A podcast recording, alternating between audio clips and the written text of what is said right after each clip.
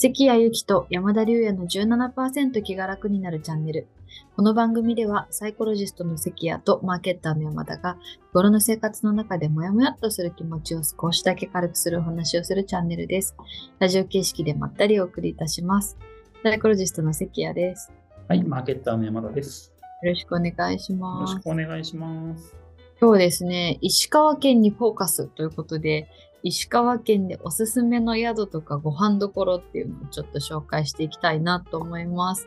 もうそろそろね、はい、なんかコロナもご類になるし、旅がもうそろそろ元通りになっていくと思うので、うん、いやめっちゃ人多いですよ。もう僕はあちこちフラフラしてますけど、うんうん、そうですよね、多いですよね、うん、でちょっと石川のおすすめということで聞いていきたいと思いますが、山田さんどうですか、はい、石川県でもそっか温泉とかもあるし、ありますあります。日はちょっと違うかな、分かんないけど、うん、でも行きます石川。結構そう温泉でも行ったことはありますし、でもほとんどメイン神奈川ですかね。うんうんうん、なんかここが美味しかった。ここが、えーね、ありますあります。えーとですね、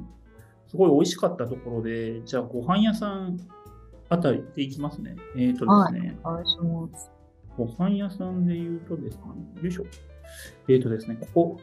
寿司木端にっていうところがですね、美味しそう。ここめっちゃ美味しかったですね。えーえっとこれエリアで言うとね、どこだっけ、東山っていうところでしたっけ、あのはいはいはい、ちょっとお茶屋さん街じゃない、お茶屋さんがあるところ、東山の中にあるお店なんですけれども、はい、そんな年数古くないと思います。比較的新しいお店だと思うんですけれども、うん、この木端さんのが握ってるお寿司なんですけれども、この人でも東京で修行してる人なんですよね、おそらく。キャリア的に言うと、えー、と江戸前寿司で、えー、かなで金沢のこっちの石川の素材を使って握ってくれるっていう感じですね。で、うん、あの非常に美味しいです。あのがっつりカニとか出てくれるしね、こんな感じで。あ、そうですよね、金沢といえば、うん、そう美味しかったです。おつまみとお寿司と、結構ね品数多いんですよ。品数多くて、おつまみとお寿司のバランスが良くて、バランス良くて、うん、お酒飲む、飲むのも食べるのも楽しみたいっていう人は本当にいいとこじゃないかなと思います。結構評判高いから予約早めに取らないと、うんうんうん、取れないと、土日はほとんど埋まっちゃうんじゃないかなっていう感じですね、うん、なんか食べた感じでいうと本当に品で外れがないっていう感じですかね、うん、何食べても美味しいやつですね、うん、ね、どれ食べても美味しいけどメリハリはすごいあるっていう感じですね。これとか、これあれじゃないですか、毛ガニとウニウニのソースか、ね、これ、あ、うん、あ、えー、ちょっとなんか和和だけじゃない感じっていうか、そうそうそう、和じゃないだけの感じがするんですけれども、うん、うん、あのね素晴らしかったです。美味しいです、うん、ただ値段は結構して、食べログで見るとおまかせコースでいちまんきゅうせんえん、うんうんうんうん、ペットコンシェルジュだとにまんごせんえんぐらいしたような気がするんで、うんうん、まあでもにまんえんからさんまんえんの間ぐらい、うん、をイメージしてもらえればいいかなと思います。まあ結構しますね、うん、なんですけれども多分失敗しないかなと思います。うん、あとですね、あの庶民派の方にはっていうので、あの予算を抑えたい方はもりもり寿司がめちゃめちゃ美味しいんです。あ、もう一個なんかありますよね、有名なマイモン寿司だっけ。マイモン寿司、うん、マイモン寿司もありますね。ね、これなんか近くの駅ビルのところにあるんですよね。あ、近鉄の駅ですね。うん、駅のところに確かあるんですけれども、すごい美味しかったです。のどぐろとか普通に食べられるし、うーん、うん、地元の人もすごいファンが多い回転寿司で、うん。これも外れなしっていう感じでしたね。あ、なんか決して安くはないんですけど、一人当たりやっぱ多分にせんえんからさんぜんえんからごせんえんぐらいかなぐらいの予算だと思うんですけれども、ランチだったらもうちょっと安く、ね、お寿司でしかも結構なんか地元のお魚食べられてだったら、うん、美味しいですよ、ね、すごくいいもの食べられます、はい、このにてんがちょっと庶民系と高級系で出してきました。えー、いいですね。でもなんかやっぱ、はい、日本海行ったら日本海側のお魚食べたいから、うん、ありがとうございます、ね。お寿司食べたいですよね。で、うん、宿が宿が僕これは良かったなっていうところが、他の温泉エリアとかも行ってきたんですけど、山中温泉とか山城温泉とか、うん、有名なとこあるんですけど行ってきたんですけど、僕すごいいいなと思ったのが金沢、金沢のすぐ近くなんです。金沢の兼六園から多分タクシーでじゅうごふんぐらいのところにある。結構町から行きやすいですね。あ、もうほぼ町のところにある温泉なんですよ。えー、で、あ、うん、こんな温泉あったんだ。そうなんです。金沢、これなんだろうね、葛川温泉。うん、なんかここのなんだろう、この宿にしか湧いてない温泉なんですよね。この温泉街じゃなくて、うん、何, 何もない住宅街というか、ここにポンって宿があって、そこだけ温泉が出てるっていう不思議な感じなんですけど、うん、温泉エリアではないんですよね。この滝亭っていう宿が、うん、すごい人気な、いや空室待ちの嵐だから空室待ちの嵐ですね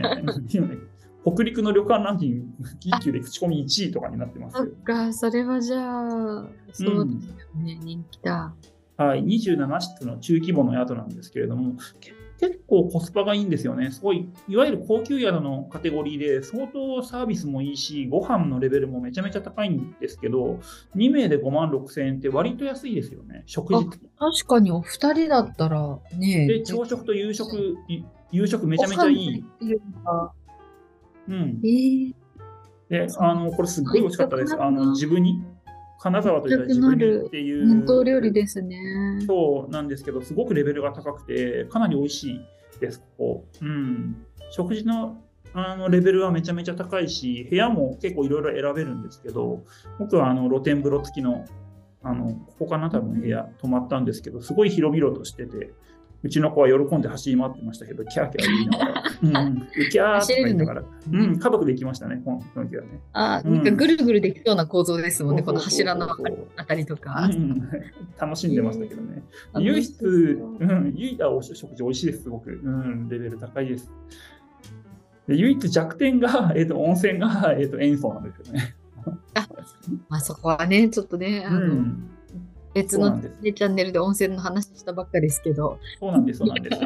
湯量があんまり豊富じゃないのかなと思ってて、ただまあ塩素、塩素消毒してるんで、あの清潔面では清潔なんですけれども、ね、うん、源泉かけ流しがいいっていう人からするとちょっと足りないかなっていうところですかね。それめっちゃ温泉マニア的視点から言う、うん、視点からあれあんまりみんな気にしないのかなあれとか思います。そうですね。こんな感じです。あんま気にしたことなかったですけど、ずっと泊まりたいってなってます。はい。こんな感じですね。なんかへお風呂から滝見えましたね、確か。これ滝なのかな。やっぱり滝亭だから。滝亭だから。うん。そうなんです。夜も素敵です。ライトアップして。いい、いいですよね。うん。僕の紹介はこんな感じですかね。はい、ありがとうございます。関谷さんはどちらですか？僕はだから金沢周辺ばっかなんですよ。詳しいのが金沢しか知らないっていう。全然その外出てないので。私はですね、逆にそうそう、そういう意味では、ちょっと宿がね、あんまり金沢わかんなくて、うん、ちょっと画面共有をしたいなと思ってるんですけれども、だから食べ物屋さんばっかなんですけど、まずはちょっと王道、金沢おでんっていうので、いいな、うんうん、高砂という、この、はい、ですかね、カウンターで食べられるおでん屋さんをちょっと推したいなと思うんですけど、なんて言うんでしょう。このやっぱりこの車部とかが、あとなんか、そう、あ、金沢だなみたいな、ね、感じがしたり、あと結構お野菜とか入ってたりとか、うんうん、あ、そう、これがね、お品書きですね。あ、がんもどき拾ず。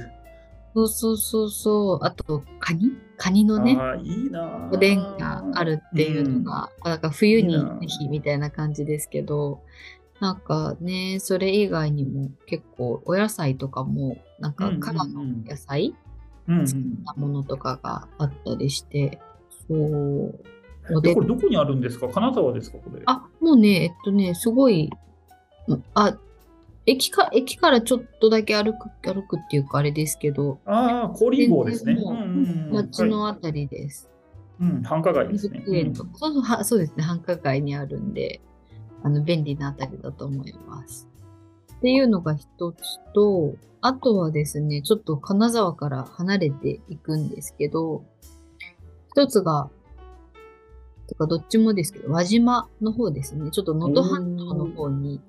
足を伸ばしていく感じで、いや、行ったことない。一つが、ゆうとさんっていうお店なんですけど、もう本当能登半島の食材をふんだんに使ったイタリアンっていう。え、イタリアン。そうなんです。本当に何ていうんですかね、うん、地元のそう素材を大事にしていてめっちゃ美味しいっていう感じなんですけど、えなんか結構リーズナブル。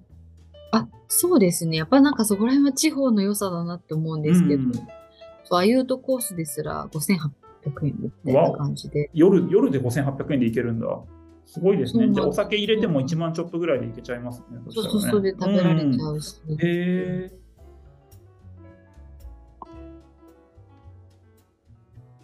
結構本当なんていうんですか。でなんか地元のねやっぱり生産者さんとのつながりも深くって、うんうんうん、それぞれの季節で良さがあるのでぜひっていうのと、あともう一つもそう何気にあのもしかして石川和食系のイメージあるかもしれないですけど、こちらはフレンチかな、ラトリエ・ドゥ・ノトっていう、うん、そうこちらも能登の食材を使ったフレンチっていう感じで、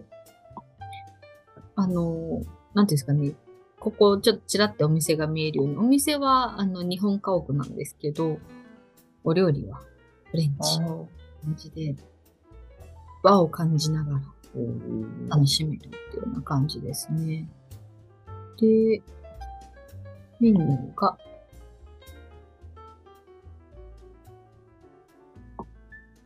よいしょ、こっちもねそんなにすごい高いっていう感じじゃなくて、うん、結構選択肢が幅広くて、えー、そう昼も夜も上は上はにまんえんまである感じ、うんうんうん、そうですね。昼はねごせんろっぴゃくえんから食べられる感じで、うんうん、ここもね本当に美味しくってすごい素敵なお店で、なのでぜひぜひなんか石川なかなかあの金沢より先には行かないっていう人も多いかなと思いつつ、うん、あのぜひ能登半島の美味しさを味わっていただきたいなということで、輪島に行こうとするのがすごいよね、うんうん、食べに、うん、すごいおすすめです。 ど, どこのお店も。あとなんかあの書かなかったですけど、ちょっとなんか金沢で面白い、金沢で面白いなって思ったのが、なんかだいろく餃子の店とかだいなな餃子の店とか、なんか餃子の店があって、なんか数字がついてて、うん、ルーツがあるらしいんですけど、私が行ったのはだいなな餃子の店だったんですけど、うん、なんか調べるとだいろく餃子の店とかもあって、あるある、うん。そうそうそうそう。餃子の店もね、ちょっとなんか。なんだだいなな餃子とかだいろく餃子とか。そうなんですよ。なんか、もし餃子好きの人、一応ね、だいにから順番に昔はあったらしくって、今残ってるのはだいろくとだいななだけらしいんですけど、えーえー、これはちょっと、餃子県の栃木出身の僕には気になりますね。あ、そう、ぜひぜひ、なんかそういう人がぜひ行っていただきたい。だいなな餃子に私は行きました。でも美味しかった。えーなので、あ、金沢駅からほどほどの距離になりますね、はい、あ、そうですね、うん、面白い。おすすめです。そんな感じです。はい、はーいね、なんかちょっと旅がしやすくなってくるタイミングなのでぜひぜひ皆さん、しかもねあのなんだいろんなところからアクセスしやすいじゃないですけど、うん、関西圏からもね、日本海からも関東からもで関東からも行けるし、東北の方からもアクセスできるし、うんね、真ん中のあたりからアクセスしやすいしなので、ちょっとぜひぜひ足を伸ばしてみてはいかがでしょうかということで、このチャンネルが面白いと思った方はいいねボタンとチャンネル登録ぜひぜひよろしくお願いいたします。私たちが今年も旅を極める励みになります。というわけで今日もありがとうございました。はい、ありがとうございました。